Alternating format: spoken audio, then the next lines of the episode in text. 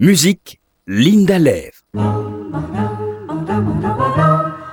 Nous abordons aujourd'hui le dernier volet du voyage dans les tessitures des voix masculines. On les appelle castrats, contre-ténors ou haute contre. Leur point commun, leur voix atteint des hauteurs inégalées. Cette voix existe depuis des siècles. Fréquente pendant la Renaissance, elle atteint son âge d'or au cours des XVIIe et XVIIIe siècles avant de tomber dans l'oubli. On la redécouvre surprenante, envoûtante au début des années 50. Les castrats chantent aigus presque naturellement du fait de leur handicap, ayant perdu une partie de leurs attributs masculins.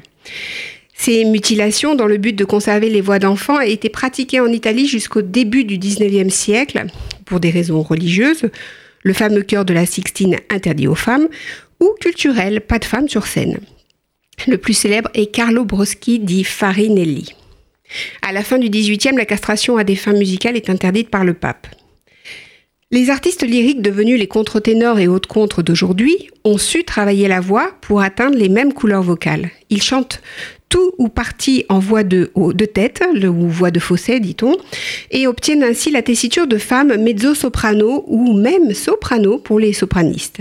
Ils peuvent ainsi faire revivre la musique des XVIIe et XVIIIe, opéra ou musique religieuse. En revanche, à la ville, leur voix est grave, souvent celle d'un baryton, tessiture qu'ils peuvent également chanter. Écoutons le contre-ténor Andreas Scholl dans un extrait de Jules César de Handel.